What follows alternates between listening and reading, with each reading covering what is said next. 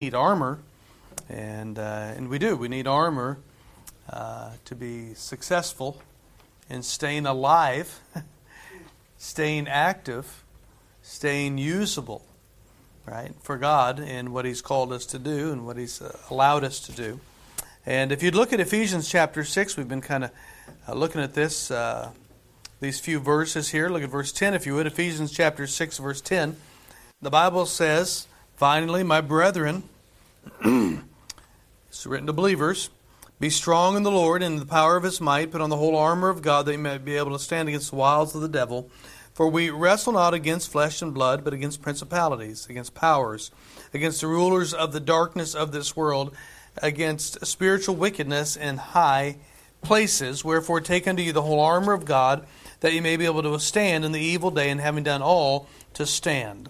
Stand therefore, having your loins girt about with truth, and having on the breastplate of righteousness, and your feet shod with the preparation of the gospel of peace.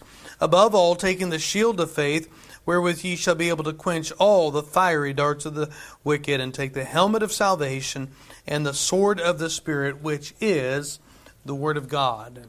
Let's pray real quick and we'll get into the lesson. Father, would you teach us this morning by your Holy Spirit? Would you illuminate your word today? Would you open our hearts, our, our minds? And uh, Lord, that through this lesson, uh, Father, we would be uh, better equipped and changed. If there's any areas that we need to work on, your Holy Spirit, I know, will put his finger upon that. I pray that we'd be quick, uh, just to be obedient and to make those changes that we need to make. We thank you for the help that you have for us and for the armor that we can have. We thank you in Jesus' name, Amen. Last week we looked at the subject of the word of uh, of truth, right? Uh, about um, girding up your loins with the with with uh, with truth. Your loins girt about with truth. And we saw last week that the truth is what the Word of God. Right over in John 17, Jesus said, "What is uh, you know uh, uh, sanctifying by thy by thy uh, truth? Thy word is truth." Jesus said. And so the Word of God is truth. And let me give you this reminder from last week. We know this. It's it's it's always good to be. I, I hope this doesn't really wear out you're right, it doesn't get old to you. The fact that God loves you. That's a, that's a great thing to be reminded of on a daily basis. in a world that is self centered, in a world, there is this car in front of us this morning coming over here, and their bumper sticker said, uh, weird, uh, something weird, something else, and then had a comma, and a little, a touch antisocial. And I said, all if all a touch antisocial, sorry, all that means a touch antisocial. I said all that means is I'm selfish. a touch antisocial. It means you're social when you want to be, and when you don't like people, or you know, you you turn, go to the oh, I'm just not a people person. Well, sometimes you're just a selfish person, and you don't want to be bothered by people, and that's what that is. And anyway, but we live in a world that way, don't we? We live in that kind of world that just doesn't want to be. Uh, we just want our own thing. But uh, what a wonderful thing it is to be reminded that God loves you God is for you, He's not against you. Right? He likes you. Amen. It's one thing to love somebody, it's another thing to actually like them. Yeah, that's a whole new thing. I mean, there's people we can love we don't like. right? We've been commanded to love people. We haven't been commanded to like everybody. But I tell you what, uh, it makes it easier when you love them to like them. But I know this God, God loves us, He likes us, and I know this Satan hates us. We, I've said it numerous times to try to get the perspective. Satan really hates God more than he hates us. But if you're in, in Christ, He hates you. Now, you. now you fall under the under that thing that is hated, that person that is hated. And think about why He might hate us. He's, we've been given everything in Christ Jesus. Colossians uh, chapter one, verses twelve through eighteen. It tells us there that Jesus is the firstborn of all creation. Now, I know I know what the Jehovah's Witnesses say. They say, "See, Jesus is created. He's a created being. He's not God." But that's not what the firstborn of creation means.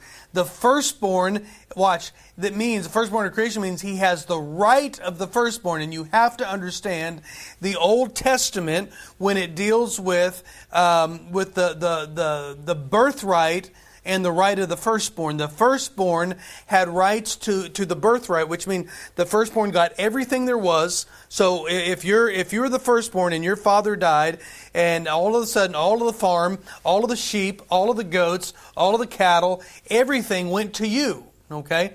That was the right of the firstborn. So watch this. The birthright, though, remember Esau, when he sold his birthright, he was the firstborn. The birthright meant you were giving everything necessary financially to carry out your role as the firstborn now that your father has died. It's one thing to inherit everything, but not have the means to carry it on. What happens? You start selling sheep, you start selling land. You start selling things because you don't have the means and the ability to carry it on. So what would happen is the birth, the, the firstborn would get everything, and within that birthright was the ability to carry that on. And this is what Jesus is here when it says in Colossians 1, 12 through 18. He is the firstborn of all creation. He has the right of the firstborn. What's it mean? It's all his. And we see over in Romans chapter uh, chapter 8 it is that we are joint heirs with Jesus Christ. What does it mean? We're joint heirs. Well, Jesus is the heir of everything. He's the firstborn of all creation. He has the right of the firstborn. He has the birthright. He owns it all, and now we're joint heirs with him. That's pretty good, man. I don't know if you if there's anybody in this planet you'd like to be like to be uh, related to, maybe a uh, you know uh, just financially it might not be too bad to be related to a, a Gates or a Bezos or a Musk or a Trump or you know, whoever, you know, Micah, I mean, that, that, that offer you a little bit of cash and coinage, right? Uh, but I listen, listen, listen. Join heirs with God. Friend, that's rich. Amen. That is rich. That is rich. That's eternally rich. That's not just this life rich, that's eternally rich. We are the children of God. We're joint heirs with Christ, and by the blood of Jesus Christ, we have access to everything that God has and that God is. And, but you know what? Satan doesn't. as, as, as, as a created angel, as what his position once was. You see over in Isaiah 14, Ezekiel 28, we see the position that Satan once had, but because of his pride, his goal to dethrone God, Everything that he had at once was stripped from him, taken from him, kicked out, right? Came down to, kicked out, came, fell, uh, came to earth. He said, he said he saw Satan fall as it were lightning. He was tossed out of heaven. And uh, once he was tossed out of heaven, Satan said, I want everything that God has. Over in Isaiah 14, the five I wills that Satan said, he said, I will ascend into heaven. I will exalt my throne, my throne. I, I will sit on the mount of the congregation. I will ascend above the heights of the clouds. He says this, I will be like the most high God. God. That word God, El Elyon. I will be, I will be like the Most High God. He, he acknowledges there's nobody higher than El Elyon. Did you notice that? I will be like, like the Most High God. He, Satan knows there's nothing above God. He says, I'm going to be just like him, though. Well, that isn't possible. So what is but what we see from this though is the goal of Satan. What is his what is his MO? What is his goal? What is, what is he doing? Well, it's to dethrone God as king. Watch, please. He can't dethrone God from heaven, but he can dethrone him out of your life. And what a bad place we know. Oh, you lose your salvation? No, that's not what we're talking about. no. We're talking about in, in, we're talking about dethroning him as, in God's active role in our life. Remember, the Holy Spirit is, He's our guide, He's our teacher, right? He, he, he rebukes, He corrects, he, he guides us into all truth. You know, you see, you know what, you know what we have the propensity to do in our flesh? Is to put God off the throne and put us on the throne. This is the great, this is the great dichotomy between David, the life of David, and the life of Samuel, or uh, the life of Saul. You know what? You know what Saul should have done the moment, the moment that uh, uh, that he did wrong, the moment that God said, I've taken the kingdom from you, he should have dethroned himself and given it over to David. No, this is what we ought to do at salvation. We ought to dethrone ourselves and hand, hand our kingdom over to the Lord Jesus Christ and make him king of our life. But Saul didn't do that. No, David did. David, David enthroned God on his life. Saul didn't. And you see the difference in their life. And this is the problem that we have. And Satan loves it. He loves to take advantage of that aspect of our life of dethroning God out of our life, making, making us think that we need to be king. We need to be on the throne of our life. And you know what you found out? How many have found this true? That every time that you've put yourself on the throne of your life, it ends up like Saul or Solomon. You thought, man, I told this to somebody Thursday night. Only God knows how to make life work. Only God knows how to make life work. Listen, we've done it. We've all done it. Every, and it always comes packaged a little differently, right? Right. But we come to the end of it and you go, well, that package, that wasn't of God. and here I am again in a bad spot, right? I should have just kept God enthroned in my life. He kept him as king over my life. And so this is what Satan's goal is, is to dethrone, dethrone the king.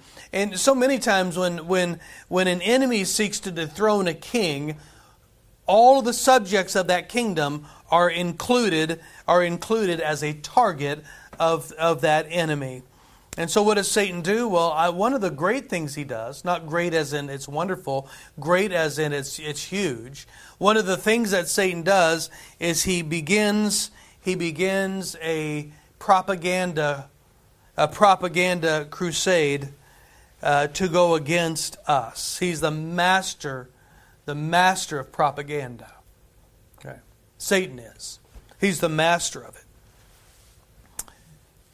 In propaganda, what he does is he disseminates propaganda to the children of the king so as to look unto their father unfavorably, not bubbly, unfavorably, and cause us to walk away from the battle.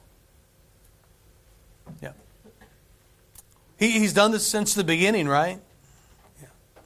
But of all the tactics that Satan uses, I think this propaganda one is probably the greatest one he uses.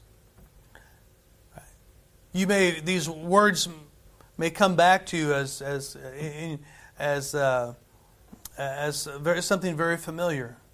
Hath God said? Isn't that what he said said to Eve, Satan?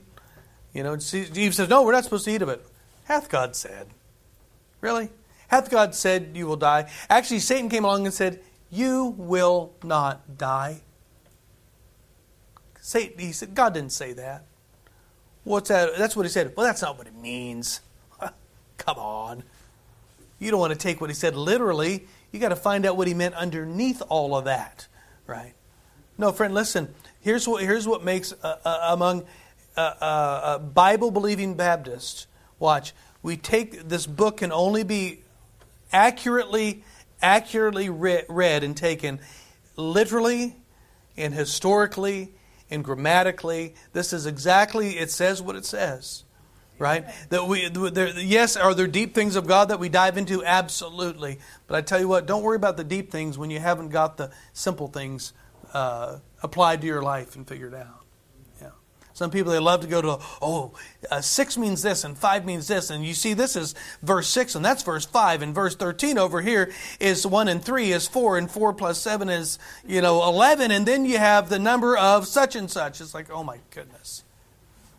And you can't even show up to church, right? no, they can spend all waking hour finding out the numbers of numerology, which is a real, real problem. And uh, yeah, they can't even be faithful. Yeah.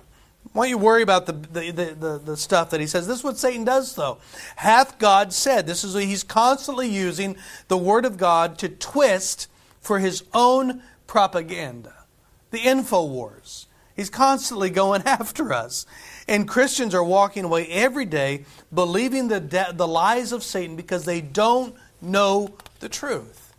Have you ever heard somebody say, oh, yeah, yeah, doesn't the Bible say, you know, such and such? And you realize they don't ever read this thing. You know what I mean? Listen, Bible readers end up having a Bible language.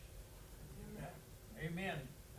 Yeah, they, they speak the Word of God. They know the Word of God. It comes out in the way they talk, right? And uh, those that are not Bible readers, you can tell a mile away. Yeah, you don't read that, do you? yeah. Yeah. That's what he wants. No, listen if you are saved here and you are in the category of not being a Bible reader, not being a, a Bible, uh, you know, we're going to get into here later, a Bible doer, you are a, you are a, how do I say this? You, you have been a successful target of Satan. And you're wide open. We're wide open. You are wide open to even more destruction. But it's one thing to know the truth. It is another thing to do the truth. And that's what I want to look at today in verse 14. Look at this, would you please? Stand therefore, having your loins girded about with truth, and having on the breastplate of righteousness. Now, here's that word breastplate. This is interesting. When Paul was writing uh, this uh, at this time, here he is in a Roman jail, and he's writing to this church at Ephesus here. And um, the Roman Empire was the was the ruling empire of the world, and they were known for their military, and they were known they were known for their armament that they had that uh, had not been around as long before. It's been around quite a while, but when Paul comes around, uh, really it had only been around about 50 years. Uh, the typical thing of this breastplate that Paul is talking about that they would have that that, that the Roman military would have had, it's uh, called a lorica segmentata. Lorica segmentata, what does that mean? Ah, it's a segmented piece of armament. And it had a physical purpose to this breastplate, to the soldier, of course. Probably one of the most recognizable pieces of armor that is worn to cover the torso.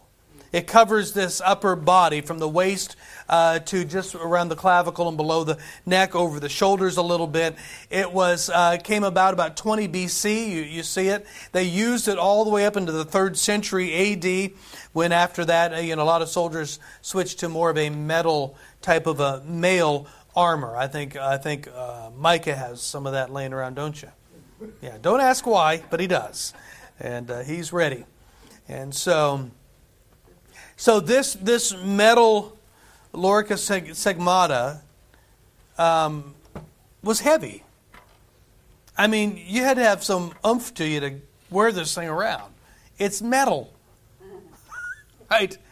Metal to withhold a, a blow from a sword and they can swing them pretty heavy to, to withstand a shot from an arrow and those are moving pretty pretty well it was uncomfortable it required a lot of maintenance and a lot of upkeep but it was it was almost almost impervious to to uh, being um, penetrated by any type of a weapon and so this is the imagery that Paul is using here. This is what he's drawing off. When he wrote this to the church at Ephesus, I mean, it was just like boom, okay? They completely understood it. Right? If he was, if Paul was writing to a bunch of guys that rode street bikes, right? He would have, he would have maybe called it a Kevlar jacket, you know, uh, you know, one of those Kevlar riding jackets, and they're going, "Oh yeah, I get that." You know, great imagery. Kevlar is great stuff, right? And you can get all of the all of that imagery with it. No, to the Ephesians, they completely understood this. It, it what what it was what it was to do. It protected the vital organs. It protected the lungs, the liver, the spleen, the intestines. But above all, what is the what is probably the biggest thing you would have to protect? the heart, right? Lung, liver, spleen, intestines, pretty important. And I mean, if you whack one of those, yeah, you can die. You could live, but I tell you what, you whack the heart, you're done. You got, you got to get the heart protected. And this is the physical purpose of the breastplate. Overall, the heart. Protect the heart. Yeah. So you need you see here Paul is using this for a spiritual application. I think it's the protection of the heart that Paul, that the Holy Spirit of God, we know that God is really the most concerned about. If Satan can't get you away from truth right off, he'll go after your heart. Because if he gets your heart, huh, the truth isn't going to matter anymore because you're not plugged in anyway. You're away from him. And we know the Word of God is loaded with examples of people's hearts that were hardened against God.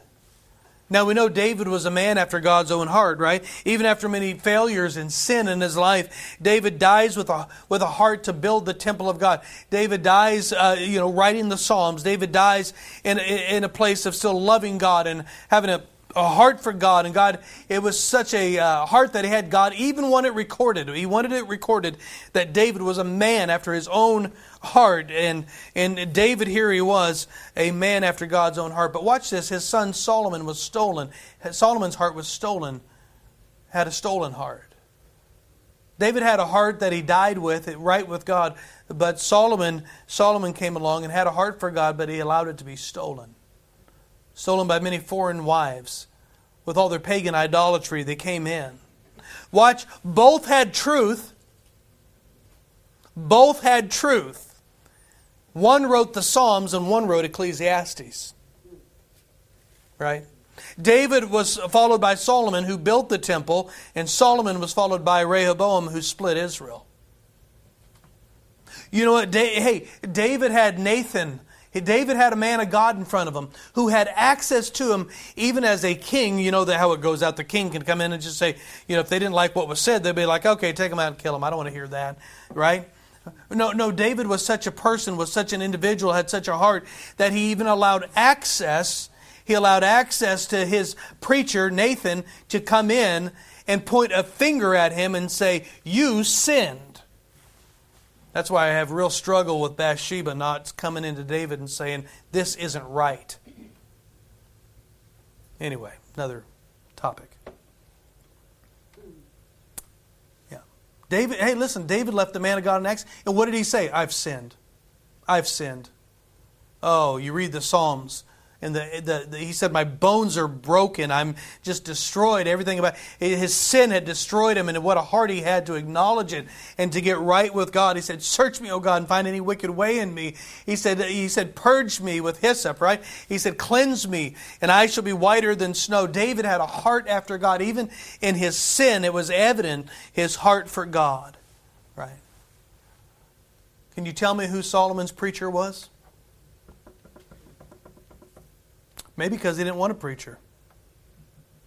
You know, a lot of people, well, a lot of people want a preacher. They definitely don't want a pastor. yeah. And that was what Nathan was doing. He was pastoring David. That's what a pastor does rebukes, exhorts, you know, right? Brings along, corrects. That's what a shepherd, an under shepherd does. And Nathan came in as an under shepherd and said, No, David, this is wrong. You need to get out of that patch because it's going to kill you. You need to get back to where the green grass is, where God wants you. You know, some people, they don't want it. They don't want a pastor. They don't want a preacher. They want somebody to lead them. They don't want somebody to tell them no. They don't want us to tell somebody to come along and say, Get out of that pasture. It's a bunch of poison. Right? They don't want it. Solomon didn't want it. Right? It was David who said in the 139th Psalm, Search me, O God yeah, know, know my heart, try me, know my thoughts. Ecclesiastes 1:17 Solomon said, I gave my heart to know wisdom and to know madness and falling. I perceive this also is vexation of spirit, just emptiness. Ecclesiastes, Solomon says it again. I said in my heart, Go to, I'll prove thee with mirth. Therefore enjoy pleasure. And behold, this also is vanity. Solomon's heart went after pleasure, it went after knowledge, it went after everything but God. And he said, Well, I found that was empty. Now, I'm thankful Solomon came back. He did a lot of damage. I'm thankful personally. You see in Ecclesiastes, he says, Let us consider the, hear the conclusion of the whole matter. Fear God and keep his commandments. For this is the whole duty of man. Yeah, boy, he came finally came around. Kind of late. Yeah. You know what's ironic? The one who wrote in Proverbs to keep thy heart with all diligence, guard it, protect it, for out of it are the issues of life is the same one we read about in 1 Kings 11. But Solomon loved many strange women together the daughters of Pharaoh, women of the Moabites, Ammonites, Edomites, Zidonians, and Hittites. Man, everything was on the table for him. There was nothing left out. Of the nations concerning which the Lord said unto the children of Israel, You shall not go in unto them, neither shall they come in unto you, for, for surely they will turn your heart after their gods. Do, uh, do you think God knows something more than we know? Right? Surely they will turn your heart unto God. Look at this. Solomon clave unto these in love. Dope. Not, not wise, was it? The wisest man that ever was wasn't wise enough to see that this was bad. Why? I'll tell you why.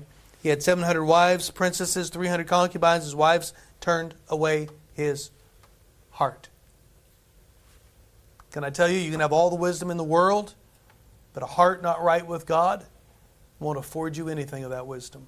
You'll still get into the most unwise places you could be. Solomon was brought up by David. Solomon became king after David and built the temple. And when God came to Solomon and asked him, What do you want? What do you want? He had a, whoa. What, what, a, what an example of great heart he had towards God. He said, I just want wisdom. I don't want money. I don't want riches. I, don't, I just need wisdom to lead this, this great people. I'm like a child, he said. I don't know how to come out or come in. Yeah. But wisdom is, the only, is only the ability to see right and wrong. It's not, it's not the, it's, it's the ability to see the right and wrong, not the ability to do right or wrong. Watch me, please. It takes a heart to do right. It takes a heart to do right. Proverbs 3 1, Proverbs, uh, Solomon said, My son, forget not my law, but let thine heart keep my commandments. It's the heart. Yeah. David said, When thou hast enlarged my heart, I will run in thy precepts. David, God, David said, God, if, if you'll change my heart, I, I, I will I'll be in obedience. I'll obey. I'll obey. It's a heart. So this is the purpose of the breastplate for the Christian. Protect the heart. For out of it are the issues of life. Protect the heart because it's from the heart that we that we obey God and keep the commandments of God. And so this we are dealing here in the spiritual realm. We're talking about spiritual warfare. We're talking about spiritual armor, right? Look at verse 14 again. Uh, stand therefore, having your loins girt about with truth, and having on the breastplate of righteousness. So, what is righteousness? What is righteousness? Well, according to the dictionary, uh, Webster's 8, 1828, it is the purity of heart and rectitude of life. That, that settled it, didn't it? Made it clear? Listen to this. Conformity, this is what Webster says conformity of heart and life to the divine law. Kind of sounds like obedience, doesn't it? Notice that he put heart and life. Yeah. Righteousness is, listen, righteousness as used in Scripture and theology, in which it is chiefly used, is nearly equivalent, he says, to holiness. Comprehending holy principles and affections of heart, listen, and conformity of life to the, to the divine law. Conformity of life. Conformity of life. What is that? Doing what you say you believe living what you say has been put inside of you. Yeah.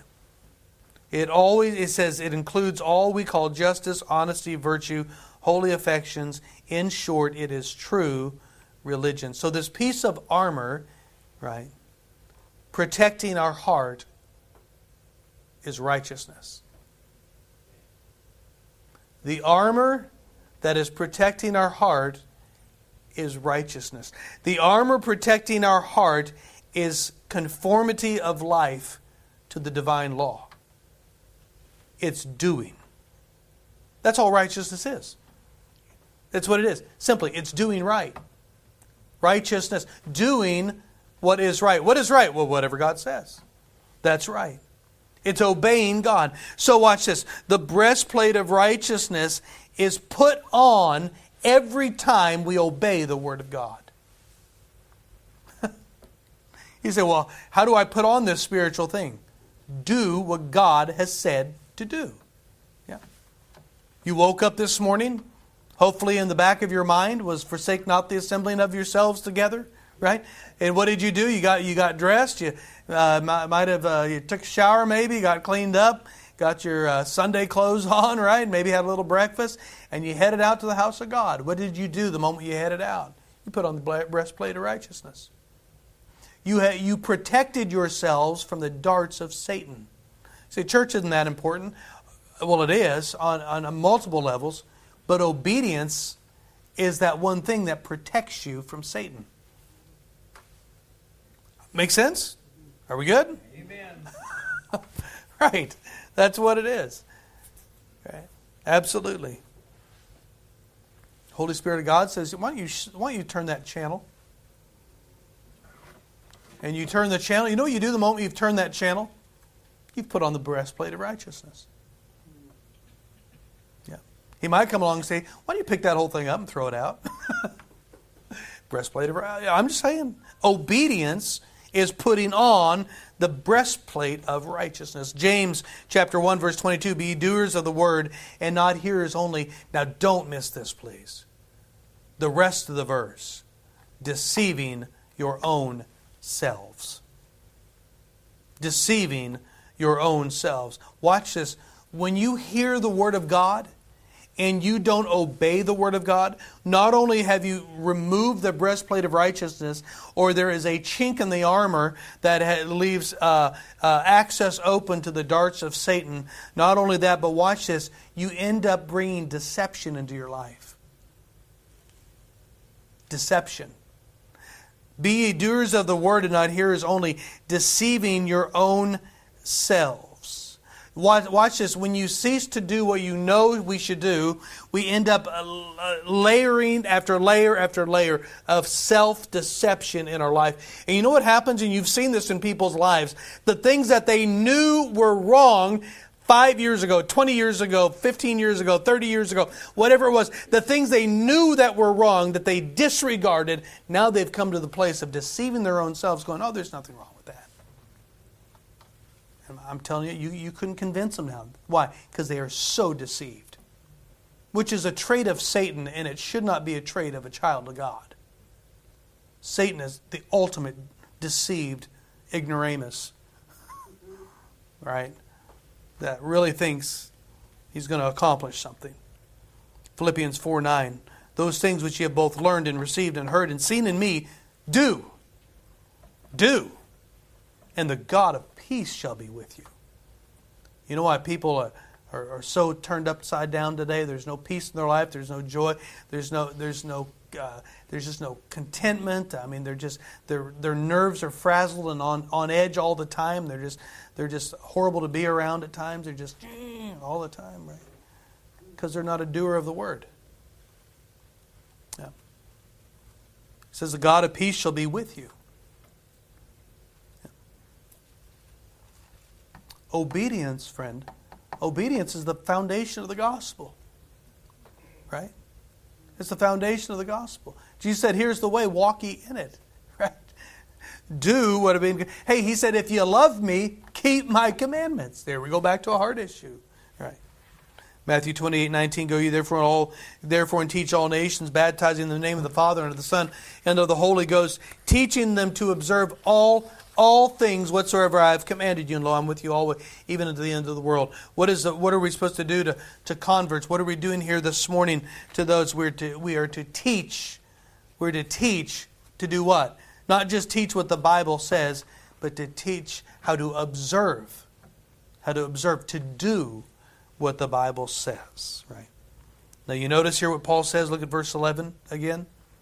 Put on the whole armor of God that you may be able to stand against the wiles of the devil. Look at those two words put on. Put on. Yeah. What would you call that? What is Paul what is Paul doing there?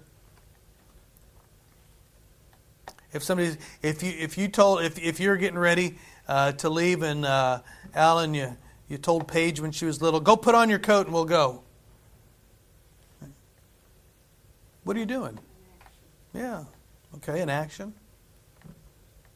You're giving a command, aren't you? Don't you remember the one parents all they did was command you and told you to do everything? Do this and do that and do this and do that. And now what did you do? And you have to do this and do that. You know, it's, it's, it's wonderful how it gets passed on. Command. Why can you command? Because you have the authority to command. If you're a parent, you have that authority. If you if you uh, are a boss over people, you have that authority, right? It's, it just comes with the authority. I think God has authority in our life. Amen. What does the Holy Spirit of God say? Put on the whole armor of God. Put it on. It's something you have to do. We'll see this.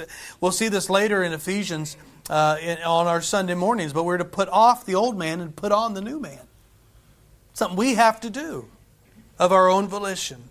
Watch. Victory over Satan's attacks begins not just girding up your loins with truth, because you need the truth, right? You got to have the truth so you can what? You have to have the truth so you can put on the breastplate. Because the, the breastplate is the obedience to the truth that you have. So we have two, they build on each other. You notice this? If you don't have truth, if you don't know what truth is, you can't put on the breastplate because you're not in obedience to the truth. If you put on the breastplate, right? If you think you're putting on the breastplate, you're not, and you don't have truth. I mean, it's it's it's uh, it's not the right breastplate. It's going to be it's going to be taken out. It's not going to be strong enough. It's not going to be it. So victory over Satan begins with obedience. Put it on and watch, and then you continue, continue with obedience. So you know, every time you obey the word of God, you are doing the word of God. Every time you give, every time you tithe, right? every time, which should be after you are increased. every time you assemble, every time you read, every time, watch that you put off anger. Every every every time, I, oh, I tell you what, I, was, I was coming up down down a road somewhere, and and some guy was just right on my tail, and I'm thinking, mm, and it was the Holy Spirit of God said, "Stop it." Just take my way. You know what I was doing? You know what you were doing when you do that? You put on the breastplate of righteousness. You know, if I'd continued on, you know, it would have been flying at me with open open areas, darts of Satan. Yeah. Then you then, then Christians wonder like, why well, I just can't get victory in my life. Maybe you just need to start with obeying what you have. Get on the breastplate of righteousness, right? Just do it. It's doing. It's doing what God has told us to do. And every time we choose that, we put on. And every time we continue to do what we're told, we're keeping it on. What does it mean, the breastplate of righteousness is putting on? It means it can be taken off. Yeah. No, hey, these things are, you know, we're born again child of God, and, and here it's just not like, okay, here's your little new earth outfit of, of armor, and get out there, yay. No. You know what? Those soldiers, they put it on and they took it off, and there times they had it on, times they had it off. But listen, or they could take it off and walk AWOL and, and, and walk away from the battle and just go off something else. Demas, having loved this present world, has departed me, hath left me and departed unto Thessalonica. What did he do? He put his, he put his armor off and he got out of the fight. We can do that. It's possible. It happens. Right? Begins with truth, but truth has got to move to obedience. Yeah. And if you're missing segments of the armor, if there's disobedience in your life, I'm telling you, it's no wonder why you're why you are facing why you're facing defeat in your life today. I don't know if anybody is. I don't know where it's at. If it is, you know where it's at. God knows where it's at. There may be somewhere back a long time ago that God said, "You need to do this," and He said, "Eh, I don't know. I don't like that." And then for the last year, last five years, last 15 years, last 30 years, you've been suffering defeat in your life. Last 35 minutes, you know, I don't know. Defeat. What do you do? Well, go back to the obedience. Get the breastplate back on. And you'll watch, you'll begin to protect your heart. Because Satan gets your heart. Here's the sad thing Satan gets your heart. The likelihood that you'll ever want to go back to and fix that thing anyway is pretty slim. Careful. He's not to be trifled with. He has, listen, Satan has damaged greater Christians than you and destroyed them. Yeah. It's a serious thing. I'm so thankful for the armor that God has given us. You know what we need to do? We just need to die to self. Die to ourselves. Become alive to Christ and say yes. And just live daily. Just doing righteousness. And we'll have that protection that we need so badly. Father, thank you for the reminder of today. And, uh, and uh, we just pray, Lord, that you would help us today by your Holy Spirit to guard our heart, to protect our heart.